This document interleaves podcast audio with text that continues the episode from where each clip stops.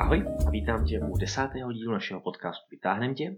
Dnes sedí u mikrofonu Martin Dlouhý s právničkou a advokátkou paní doktorkou Silví Dontovou. Dobrý den. Dobrý den, děkuji za pozvání. Tak já začnu rovnou první otázkou. Co vás vedlo ke studiu práva vůbec? Tak aby byla úplně upřímná, tak jedním z mých hlavních, hlavních důvodů bylo to, že tam není matematika. A ani fyzika, ani chemie, nemůžu říct, na gymnáziu by měl nějaké zásadní problémy, ale neměla jsem v úmyslu směřovat svoji budoucí kariéru a celý život se tady tím oborům věnovat. A právo mi vždycky připadlo jako zajímavý obor. A vlastně vždycky jsem měla ráda dějepis, takže dějepis a český jazyk mi dělal problémy. Takže tady z toho důvodu mi připadlo, že studium práv je dobrá volba. Jak byste ohodnotila právnické studium? Jak je těžké a kolik času tráví student učením průměrně? Tak já musím říct samozřejmě, že teda už je to, je to nějakou dobu, co jsem studovala. Nicméně v každém případě se, jako celé bych řekla, že právnický studium mě přišlo hrozně zajímavý. Samozřejmě tam to se dělí se to studium na bloky. Některý právo je zajímavější, některý zajímavý méně, ale to samozřejmě záleží na tom, kam chce dál student směřovat, kde vlastně vidí svou budoucnost a na jaký právo se chce zaměřit. Jestli vůbec chce směřovat do státní zprávy, případně jestli chce, jestli se chce věnovat advokaci, soudce, nebo se věnovat trestnímu právu.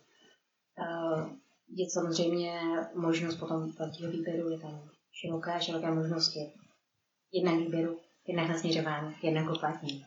Pokud je o to, jak studujeme těžké, tak eh, v podstatě musím, musím odkázat na to, co jsem řekla v minulém, minulý větě, nebo minulý souvětí. Eh, záleží na tom, zrovna o který obor práva se jedná, ke kterému oboru máte blíž, který obor je pro vás víc zajímavý, který je méně zajímavý. Mě třeba zrovna moc nebavila teorie práva, takové ty opravdu, opravdu teoretické záležitosti, které směřovaly spíš do filozofie, ale jako za druhou stranu uznávám, že pro studenta práva je i problematika tady toho typu důležitá, aby měl vlastně širší rozhled, který potom uplatní v praxi a může navazovat na filozofické myšlenky nebo nějaké odkazy, že se mu to může v budoucnosti hodit a určitě je důležitý vlastně znát to podobí, z čeho to právo vzniklo, jakým způsobem se vyvíjelo, to určitě, ale, ale samozřejmě i tom, že jsem advokátka, nejsem právní teoretik, nejsem profesor, tak pro mě určitě vždycky bylo důležitější a zajímavější to živý právo, to aktuální právo a vlastně jeho uplatnitelnost potom v praxi, v oboru. Takže tady to je otázka, jak mi přišlo těžký. Kolik času student stráví. Nevím, jestli já jsem to měla úplně typicky a samozřejmě ani nevím, jestli v podstatě teď tenhle ten systém, který jsem měla já, tak eh, je ještě aktuální. Nicméně, pokud já si pamatuju, tak v podstatě uh, mě to studium přišlo časově nezvlášť náročný, uh, takže určitě se to dalo zvládnout, pokud jde o ten běžný semestr. Samozřejmě, že o to víc, potom jsem se musela učit eh, dny, noci eh, před zkouškama. Takže samozřejmě potom to člověk musí někde dovolnit. A jaké jsou vaše zkušenosti eh, ze státní zkoušky diplomové práce? Byla náročná nebo spíše jednodušší? Státní zkoušky jednoznačně náročné byly. Byly náročné na přípravu. Samozřejmě to byl veliký objem, který byl potřeba zvládnout v relativně krátkém časovém období a je samozřejmě důležitý potom i ta prezentace u těch státních zkoušek, kdy člověk samozřejmě musí vypadat, že zná úplně všechno, ačkoliv k tomu často úplně tak stoprocentně není. takže, takže určitě, pokud je o státní zkoušky, tak na to bylo potřeba se určitě pořádně připravovat a je dobrý samozřejmě nepodcenit. Diplomová práce, řekla bych to tež. Jako byla, tam samozřejmě byla ta obhajoba náročná, Nicméně díky tomu, že vlastně po celou dobu máte k dispozici konzultanta, tak, eh, tak se to určitě dá zvládnout. Vždycky máte po nějaké době možnost schůzky s konzultantem, kde vlastně spolu proberete případně problémové, problémové pasáže a vysvětlíte si to, co případně není, není zřejmé buď vám nebo vašemu konzultantovi, tak aby ta diplomová práce splňovala všechny atributy k tomu, aby mohla být obhájena. V návaznosti na splnění státních zkoušek a úspěšného obhájení diplomové práce si člověk může eh, udělat i rigorózní zkoušku a získat tedy titul eh, JUDR, doktor práv. Vyplatí se to dnes, nebo je to spíše eh, zbytečné? Upřímně řečeno, já si myslím, že se to určitě vyplatí a to z důvodu především, že se člověk podle mě identifikuje s tou profesí. Že když skončíte školu, samozřejmě ta škola je těžká, je náročná, je to dlouholetý studium, nicméně vlastně ten titul magistra byste měli, pokud byste třeba vystudovali pedagogickou fakultu. Pedagogickou fakultu. A, takže o to mi připadá, že vlastně jakoby se neodlišíte od, od, od, od ostatních studentů, kteří vlastně vystudují vysokou školu humanitního směru a tím pádem, že jako veřejnost, laické veřejnosti, že zpíváte a bohužel teda podle mého názoru pořád existuje a převládá názor, že čím víc titulů, tak tím jako by ta práce by měla být na vyšší úrovni. No samozřejmě eh, si myslím, že i, i v očích veřejnosti to vlastně vypadá, že člověk, který eh, je ochoten ještě do toho studia dál investovat a dál připravovat a vzdělávat v tom oboru, protože eh, vlastně v souvislosti s tím doktorátem se už musíte vybrat, už musíte vybrat eh, konkrétní zaměření té své práce a tím pádem vlastně směřujete už nějakým směrem a to vzdělání si v tom samozřejmě zvyšujete. Takže jednak mi to připadá, že vlastně Judr, uh, že pokud jste Judr, pokud získáte ten titul, tak to znamená, že jste už specializovaný v určitém oboru a hlavně, že vlastně máte, že jste motivovaný, že máte tu motivaci a dokážete se přinutit udělat si ještě doktorát. Hmm. A pro lajka si myslím, že jakoby je lepší, když, nevím, připadá to možná podle sebe, ale prostě vybrat si Judra, Ačkoliv to samozřejmě není vždycky spravedlivý, to je jako jednoznačně, jednoznačně potřeba říct. Ale to je spíš můj názor tady na to. Samozřejmě, můžu se samozřejmě plést, ale z té své praxe uh, si myslím, že, že získání toho doktorátu je určitě plus, hlavně i v konkurenčním prostředí. Vy jste mimo titul doktorky práv získala i titul PhD. Eh, co vás k doktorskému studiu vedlo? Vlastně v momentě, kdy jsem si dělala doktorát a získala titul Judr, tak uh, mi připadlo, že je škoda vlastně nezavršit ho maximum, teď nevím, jak to říct správně, jako nevytěžistý znalosti, kterou jsem, na kterou jsem se připravovala a z, z toho množství informací, které jsem získala k tomu, abych získala titul Judre, tak mi připadlo, že už získání titulu PhD je jen malý kruček a je potřeba se toho naučit jenom o málo víc a vlastně ten titul vlastně máte na celý život. A dává velký doktorát, tedy PhD, člověku v právní profesi nějaké větší možnosti nebo další výhody? Já si myslím, že tam, že to, že to už je, není to tak velký rozdíl jako mezi magistrem a judrem. Není takový rozdíl, jestli máte judr a PhD, anebo jenom judr. Takže v zásadě si myslím, že samozřejmě to, co jsem řekla v tom tématu, to znamená k tomu doktorátu, tak eh, v podstatě čím víc tam člověk má těch titulů, tím eh, mi připadá, že vypadá motivovaně a je to tak. No, že vlastně musí, jednak má nějakou disciplínu, jednak má nějakou motivaci, má nějakou žádost, v tom oboru dál vzdělávat a tohle tímhle tím to v podstatě demonstruje. Takže proto si myslím, že, že ale zase znovu říkám, samozřejmě je to jenom můj názor, že v podstatě vypadá jako, uh, že otevřenější pro říct, kreativnější řešení nějakých problémů, ale že má opravdu chuť se tomu věnovat. Mm-hmm. Problému klientů samozřejmě. Mm, jasně. Uh, no vy nyní teda, jak už jsme říkali, pracujete jako advokátka a proto se zeptám na otázku, která nemusí být spoustě studentů jasná, což je, uh, jaký je vlastně rozdíl mezi být obecně právníkem a konkrétně advokátem nebo advokátkou? Hmm, děkuji. Tak vlastně tady ta problematika, že to není úplně, jasné, není úplně zřejmá, je to samozřejmě pochopitelný, ale vlastně, když skončíte právnickou fakultu, tak teda jste magistr, děláte ještě potom doktorát, který je samozřejmě možné dělat už při zaměstnání, tak můžete jít dělat podnikový právní, už vlastně obecný právní. A tam žád, nepotřebujete žádný další vzdělání, žádné další zkoušky, tak myslím samozřejmě oficiální vzdělání, protože když nastoupíte někam do podniku, tak je potřeba se seznámit s tím, co ten podnik potřebuje a vlastně jako vzdělávat se, eh, samovzdělávat se potom v tom oboru, abyste, abyste v tom podniku obstál.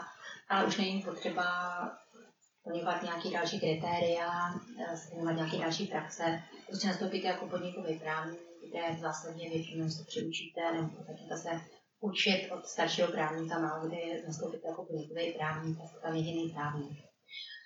Takže, takže v tady v tom případě vlastně už není potřeba uh, projít žádnou další profesní zkoušku. Takže to máme toho právníka ve řízení. A pak vlastně se dostáváme k dalším možnostem, v první řadě se zmíním o advokaci, jsem si vybrala já, takže mi to samozřejmě bylo nejbližší. A v případě advokáta ještě musíte splnit uh, další požadavky, a mezi který patří, že vlastně musíte ještě tři roky pracovat v advokátní kanceláři pod vedením konkrétního advokáta, který vystupuje jako váš školitel a po těch třech letech vlastně požádáte advokátní komoru o možnost vykonat advokátní zkoušku, kde máte zase určitý objem studijních materiálů a objem, objem zákonů samozřejmě, který je potřeba, abyste se dobře naučili a tak vlastně absolvujete advokátní zkoušku. Takže tohle to a teprve potom vlastně jste, jste zapsané do České advokátní komory, dostanete svoje číslo a podstatě můžete pracovat dál jako samostatný Další varianta je, že se chcete specializovat dál na trestní právo, tak v takovém případě je dobrý, když začnete, nebo si provedete na dráhu státního zástupce. Mm. Říkala, že nejsete být advokát, který působí trestním právu, to je samozřejmě taky možnost. Takže v rámci té advokace potom zase jsou další specializace, kam se směrovat a to jsem se to špatně vrátila k advokaci. Takže pokud se rozhodnete, protože jste státní zástupce, tak se vlastně věnujete výhradně trestnímu právu. V případě státního zástupce je potřeba potom složit nějakou další profesní zkoušku, která je čistě z oboru trestního práva nebo zejména z oboru, z oboru trestního práva a nějakého souvisejícího práva souvisejících. Potom je soudce, tam musíte jako koncipient, jako činný čekatel, pracovat uh, taky tři roky pod vedením konkrétního soudce a stejně jako advokát, tak se můžete skládat další zkoušku profesní a podstatě to též platí i pro notáře. Vlastně tři roky pracujete jako notářský koncipient, ale notáři to mají výrazně složitější, protože notářů je on clausus, je vlastně uzavřený počet strop velkou uzavřený počet notářů a mm, nevím, jak to říct jako líp, ale vlastně se čeká, až některý z těch notářů zemře, protože je prostě jasně daný počet těch notářských kanceláří a jejich počet se nezvyšuje. Takže některý z notářů má pod sebou třeba 10 notářských čekatelů, Někdy už mají složené notářské zkoušky, ale prostě nemůžou být notáři právě protože vlastně ten notářský stav dostává stropu takže vlastně není nikde volný místo notáře. Často se třeba stává, že jsou volný notářský úřad třeba v Plzni, v Kolíně. Jo, někde, takže vlastně jako potom už, už a to se vypisují vlastně konkurzy, tam se můžete přihlásit ty, kteří splňují ty požadavky eh, těch notářských koncipientů pro to, aby, aby mohli vůbec ty zkoušky skládat. Takže tam je to takový komplikovanější. A proč jste tedy z těchto právních profesí vybrala právě roli advokátky? Vždycky advokacie připadala, že je nejzajímavějším, nejzajímavějším oborem toho práva. A tu zajímavost jsem viděla hlavně v tom, že ta práce je nemonotónní, že je prostě rozmanitá, že každý klient tam přijde s, s problémem, který samozřejmě pro ně je zásadní v ten moment a očekává, že to s ním vyřešíte a že se mu budete naplno věnovat. A do určitý míry se v tom prolíná i psychologie a mě to prostě baví. Baví mě vymýšlet ty způsoby, jak nejlíp tomu klientovi pomoci. Nejlíp, nejrychleji, nej, nejefektivněji. A vymýšlet tu strategii a vlastně pak to realizovat. Baví mě eh, vyjednávat s protistranama, baví mě ta mediace, baví mě s těma klientama, jakoby ta komunikace s nima. Eh, a ve výsledku vlastně advokáti eh, jsou na třeba od právníků oprávněni zastupovat klienty u soudu. Takže na začátku jsem měla samozřejmě u toho soudu strach. To je jednoznačně, že člověka to nervuje.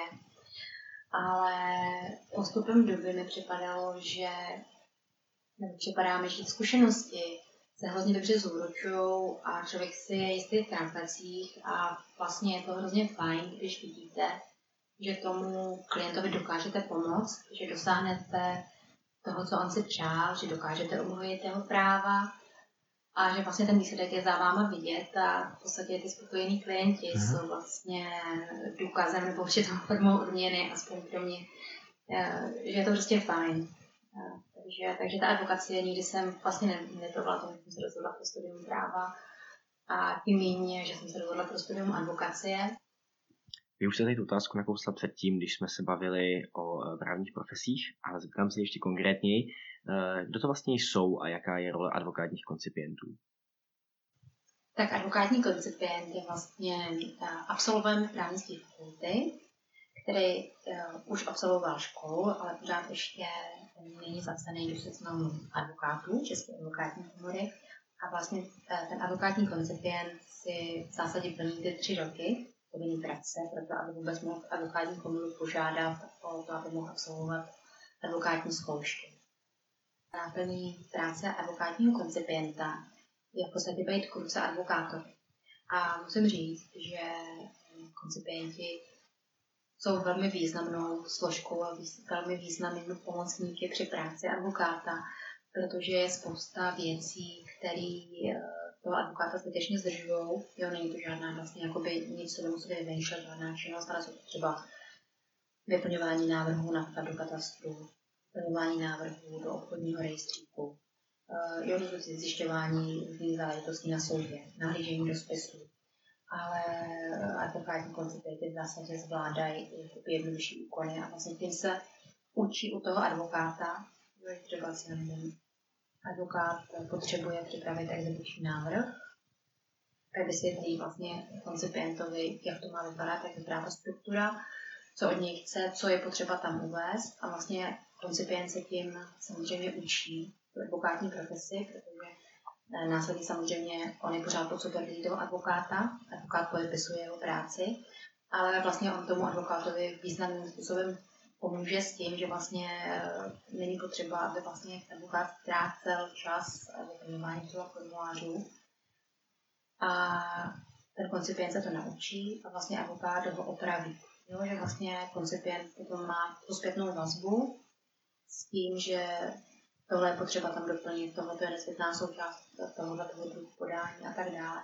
Často třeba advokátní koncipienti chodí společně s advokátama na různé jednání, takže vlastně tam se naučí i, jak, co obnáší ta profese, jak vypadá to vyjednávání, třeba když se baví proti straně o smlouvě, jo, jako by, co v té smlouvě je důležitý. A tak vlastně jako tak uh, samospádem prostě automaticky se tu právní profesi učí jakoby za pochodu z toho, jak funguje ta advokátní kancelář, jak vlastně jsou vztahy té kanceláři, a jak spolu ty advokáti kooperují, jaká je vlastně spolupráce s klientama. Jo, vlastně nasávají tu atmosféru a nasávají vlastně podstatu toho povolání. To si může potom vždycky hmm. A pokud se nepletu, tak advokátní koncertnější můžou případně i zastupovat advokáta před soudem? Pokud mají, pokud dostanou od eh, advokáta plnou moc, tak. Uh-huh. A podle vašich zkušeností s dnešními advokátními koncipienty, jaká je současná kvalita právnického vzdělání? Já si myslím, že vysoká. Já tady ze své zkušenosti, já jsem spokojená. Že většinou uh, stačí málo, samozřejmě, že ze školy, když někdo vyjde, tak tu praxi má v podstatě zanedbatelnou. Většina uh, solventů si se už absolvovala praxi při studiu, ale samozřejmě tam potom záleží, jaká je ta kvalita té praxe, kde ještě braný jenom jako brigádní. Vlastně jako koncipient, jako pracovník mě zaměstnanec toho, toho advokáta a toho vyplývá, že samozřejmě ten vztah advokáta a konkrétního koncipenta je rozhodně bližší než samozřejmě, že to student. Jo, očekává se od něj, že už ty znalosti určitý má, ale ten advokát je připravený mu pomáhat vlastně získávat ty, ty skutečné znalosti, které jsou důležité a významné pro tu praxi. Když navážu, tak samozřejmě eh, advokát máma se nebude nebude probírat nějakou problematiku římského práva a nějaká teorie právní vědy a tak, ale v s vámi konkrétně o těch problémech, takhle má vypadat žaloba, tohle tam nesmí zapomenout, tohle je potřeba tam vždycky uvést, takhle se sformuluje žalobní petit a tak dále, co vlastně potom vy využijete v praxi. Mm-hmm. Ještě v souvislosti s advokátními koncipienty nedávno eh, s nadějemi spousty právnických studentů otřásl návrh eh, advokátní komory prodloužit dobu koncipientury ze 3 na 5 let. Eh, takže bych se vás zeptal, jestli podle vás jako advokátky je ta, ta doba adekvátní nebo by měla být delší či kratší. Já si myslím za sebe, že ty tři roky jsou dostačující, protože v zásadě ten koncipient, když absolvuje advokátní zkoušky, tak málo kdy se stane, že se osamostatní. Že vlastně se natolik, nechci říct, věřil, ale vlastně pokračuje dál v té praxi jako koncipient. Akorát už spoustu těch rozhodnutí může dělat sám za sebe, ale vlastně pořád se někde učí od někoho. Jo, v zásadě to funguje tak, ty kanceláří, že eh, ty kolegové spolu debatují. Jo, že když se tam hmm. vyskytne nějaký problém nebo prostě nějaká zapeklitost, tak uh, že oni to spolu řeší, si poradí. Jo, a že určitě všichni, všichni toho nového advokáta respektují, ale přesto samozřejmě vychází z toho, že je to čerstvý advokát. Jo, takže, takže myslím si, že ty tři roky jsou plně postačující a že zase mi přijde strašný, že by to mělo trvat ještě pět let. Jako je to tak, připadá že to do určitý míry jako demotivující trochu. No. Protože každý ten advokát je takový jako ve své škole naspídovaný, že uh, ne advokát, každý ten advokátní koncipient takový naspídovaný, že samozřejmě jako je připravený uh, se popasovat s tou advokátní zkouškou. Uh, ono v zásadě platí i to, že tam se nemusíte hlásit po třech letech na ty advokátní zkoušky. Ta praxe, hm, pokud si pamatuju, tak je vlastně jako minimální praxe. Takže pokud někdo má pocit, že ten objem těch znalostí ještě není takový, aby si, v úvodovkách troufl jít, jít dělat advokátní zkoušky, tak mu podle mě vůbec nic nebrání, aby to těch pět let vlastně pracoval jako advokátní koncipient, pokud se se svým advokátem domluví, tak si myslím, že tomu nebrání vůbec nic. Ale pro toho, kdo vlastně to chce mít no, už, už odbytý, jak se vlastně mít jakoby uzavřený to studium v podstatě, oficiální, tak, uh, tak si myslím, že určitě ty tři roky stačí. Uh, po té tříleté lhůtě, jak jste už říkala, by měl budoucí advokát složit advokátní zkoušky. Jak náročné tyto zkoušky jsou a jaký je jejich obsah? Advokátní zkoušky určitě náročný jsou. Je potřeba se, se stejně jako u státní němu skutečně věnovat.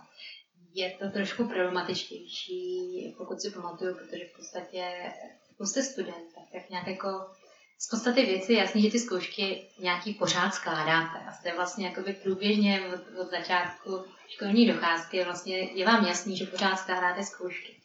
Když to pak vlastně, když už se stanete advokátním koncipientem, tak tam v zásadě už ty tři roky minimálně, co děláte toho advokátního koncipienta, žádnýma zkouškama oficiálníma neprocházíte. Samozřejmě, že když jdete k soudu, tak je to taky svým způsobem zkouška nějaký vaší připravenosti ale, ale oficiální zkoušky, které musíte projít, abyste se dostali na další level, tak tam žádný nejsou. Takže vlastně máte třiletou pauzu a po těch třech letech po vás zase někdo chce, abyste se učili v zásadě i věci, které uh, v denní praxi nepotřebujete. Jo, takže, takže do určité míry je potřeba se k tomu přinutit. Takže nároční určitě jsou i z toho pohledu, že vlastně po těch třech letech, když máte pocit samozřejmě, že jste právní, což máte správný pocit, tak vlastně děláte další zkoušky, který, který je potřeba prostě zvládnout, abyste se posunuli dál do své kariéry. Uh-huh. A když člověk těm zkouškám má čekat spíše nějaké eh, teoretické rozvory nebo uh, debatování opravdu, nebo spíše mechanicky uh, vyjmenování paragrafů a jejich obsahu? Vždycky je to tak. Samozřejmě i, i tyhle ty zkoušky se mění, tak nemůžu říct třeba, jak to bude, až, až to vaše posluchači budou potřebovat. Ale v zásadě to vlastně je tak, že dostanete řešení nějakých konkrétních praktických problémů a máte je vlastně řešit, e, jako kdybyste byl v praxi, mm-hmm. přišel za váma klient s takovýmhle problémem, tak abyste byl schopen mu adekvátně, adekvátně pomoct, poradit. Takže je tam určitě nutná znalost jak paragrafů, tak vlastně i praxe, třeba znát třeba judikáty, znát komentáře. A je to zaměřené na praxi. Mám za to, že tam se nerozebírají žádné, žádné teoretické problémy, pokud ano, tak velice ochranné. Mm-hmm. To těžiště je jednoznačně praktickým využití těch poznatků z aktuálního práva. Jsou v advokátní profesi jako takové těžké začátky a jak se člověk nejlépe uchytí, když, když začíná? Určitě začátky těžké jsou, protože vlastně je to celková změna režimu.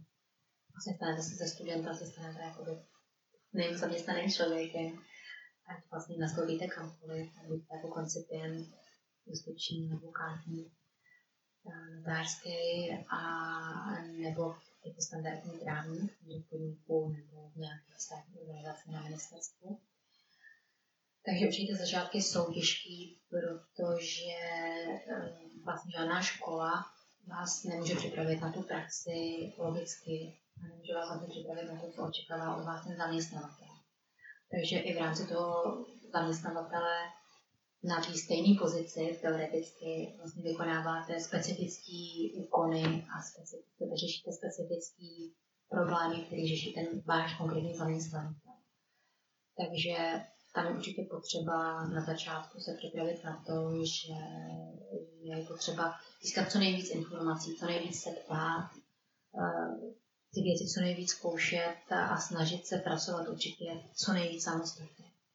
Ten z toho pohledu mi připadá, že je strašně fajn, vlastně, když máte možnost uh, vlastně začínat po boku někoho, kdo to myslí jakoby vážně s tím právem a kdo se mu skutečně ochoten věnovat. Jak, nevím, jak to říct líp, než vlastně, že pro to právo je nadšený.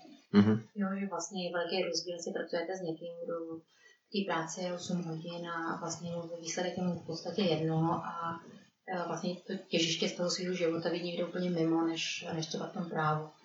A naopak eh, máte druhou možnost, když máte štěstí, že vlastně pracujete s někým, koho to právo baví, zajímá, eh, kdo se s vámi rád dělí o, o svoje znalosti, zkušenosti, kdo vám je rád předává a kdo vás vlastně do toho práva vtáhne. Mm-hmm. A spoustu věcí vás naučí. Ale ty začátky každopádně určitě těžké jsou. A když už si člověk stane advokátem a má svoji vlastní eh, praxi kancelář nebo je samostatným advokátem, je v tu chvíli problematické najít uh, klienty nebo získat, řekněme, nějakou reputaci, aby k němu ty klienti chodili sami? Myslím si, že ano. Myslím si, že ano. Že tady z toho pohledu je určitě dobrý minimálně ze začátku být zastřešený nějakou právnickou kanceláří, kde v zásadě vlastně od té kanceláře dostanete jakoby nějaký klienty, kterými spolupracujete a který se můžete věnovat a na který se to vlastně jako to právo učíte. Mhm. I s tím, že právě ty kolegové vám radí, pomáhají vám, dají vám vlastně tu základní školu v tom právu, jak jedna s klientama a co to právo obnáší, na co si dát pozor, čemu se věnovat víc a na co se třeba zaměřit a v zásadě potom i e, z tady, tady z té fáze vyplývá i to vaše zaměření. No, že vlastně proto se rozhodujete kam dál bude směřovat ta vaše profesní kariéra. Třeba bude vlastně to finanční právo, nebo jestli se chcete věnovat vysloveně třeba rozvodu, jo, nebo jen nemovitostem. Jo, jako vlastně pak si vybíráte dalších možností z toho spektra. Samozřejmě, že advokát vlastně má být schopen poradit v zásadě ve všech oblastech práva. A jak probíhá běžné soudní řízení ve vašem právním oboru? v podstatě před tím soudním řízením, já teď nevím, jestli máš na mysli vůbec, jak to začíná úplně od prvopočátku, že, nebo v jaký fázi chceš, aby ty začala vyprávět to soudním řízení, protože v podstatě málo který spor začíná už tím soudním řízením. Samozřejmě se stane, že přijde klient, který už má, má určitou fázi přípravného řízení k tomu, k tomu soudu za sebou Eh, ale v zásadě to vypadá tak, že na začátku to přijde klient eh, s nějakým problémem, něco řeší. Když se mm-hmm. mluvě třeba řekneme, že nikdo mu nezaplatil fakturu, tak to máme nějaký hodně jednoduchý. A je jasný, že on svoji práci odvedl, že vlastně má, má veškeré předpoklady pro to, aby tu práci zaplacenou dostal, takže je v právu tak vlastně pak následuje jednání s tím klientem, kde vlastně eh, se dohodnete v zásadě o tom, jak budete dál pokračovat. Eh, většina advokátů jednoznačně má za to, že nejlepší řešení je samozřejmě vždycky dohoda, dohodnout se mimo soudní. V podstatě i soudci v rámci soudního řízení odkazují na to, že fajn se do, zkusit dohodnout mimo soudně. Takže už na začátku hned je snaha o mimosoudní vyřešení sporu. A to spočívá většinou v tom, že se osloví ten dlužník s tím, že vlastně jste převzal zastoupení na základě plné moci od toho klienta a že teda došlo k tomu a k tomu, vyličení nějakého skutkového stavu, nějaké situace. Eh, můj klient pro vás odvedl tu a tu práci na základě smlouvy z toho a toho dne. Na jejím základě byste byl stavil fakturu, kterou byste byl povinen uhradit, tak se nestalo. Takže vás tímto vyzývám k tomu, abyste do třeba 14 dnů, vlastně tam by měla být nějaká adekvátní hluta, ale v podstatě se to pohybuje v souvislosti s tím, třeba ta částka je vysoká a jaký jsou, jaký jsou aktuální zvyklosti v tom oboru, ale v zásadě 14 dnů nic neskazíte, takže vlastně dáte 14 denní hlutu k tomu, aby on tu částku uhradil. Je důležité do toho představ, abyste si ušetřili práci, že v případě, že nedojde k uhradě částky řádně a včas, takže budete nuceni postupovat soudní cestou ve vymáhání a v takovém případě, ať považuje tuto výzvu za předžalobní upomínku. Protože od toho se potom odvíjí, že vlastně můžete u soudu požadovat náhradu nákladu řízení. Kdyby se tam tuhletu větu neměli, tak eh, není jistý, že soud vám tu náhradu přizná. No a teprve v momentě, takže v podstatě tady to je první krok pro to, abyste se tomu soudnímu řízení upřímně řečeno vyhnuli. Mm-hmm. Teprve když ten dlužník nereaguje, nemá se k tomu případně začne vznášet nějaký argumenty, který on má za to, že lze použít proti tomu, aby tu část, proti tomu vašemu klientovi, aby tu částku platit nemusel, tak se dostanete ke sporu a skutečně je na místě, abyste podali žalobu kde vlastně uvedete náležitosti, které žaloba má. To asi teď zbytečný, abych, abych tady vyprávěla, ale ve výsledku v zásadě je nejdůležitější, aby vzadu byl žalobní petit, žalobní návrh, čeho se vlastně té dané situaci domáháte. Mhm. To podáte na soud se všema přílohama. Samozřejmě s plnou mocí musíte mít plnou moc, kterou vás klient splnomocní a čekáte, až vás osloví, abyste udělali soudní poplatek, který se vypočítává z hodnoty předmětu toho sporu. V zásadě samozřejmě jsou tam další niance a tak dále, ale v zásadě platí, že je to z hodnoty toho sporu. A Potom si vás předvolá a k soudu se musíte dostavit, musíte sebou vzít další důkazy, které třeba soud od vás chce a originále. A začne soudní řízení, kde vlastně potom soudu přednesete tu svoji žalobu, odkážete na to písemné vyhotovení a protistrana má možnost se samozřejmě k tomu vyjádřit, soud provede procesní úkony, účastníky, případně si vyžádá nějaké další posudky nebo to, co považuje za nezbytný jako podklady k posouzení a rozhodnutí ve věci. No a po jednom, dvou, třech řízení vydá rozhodnutí. A v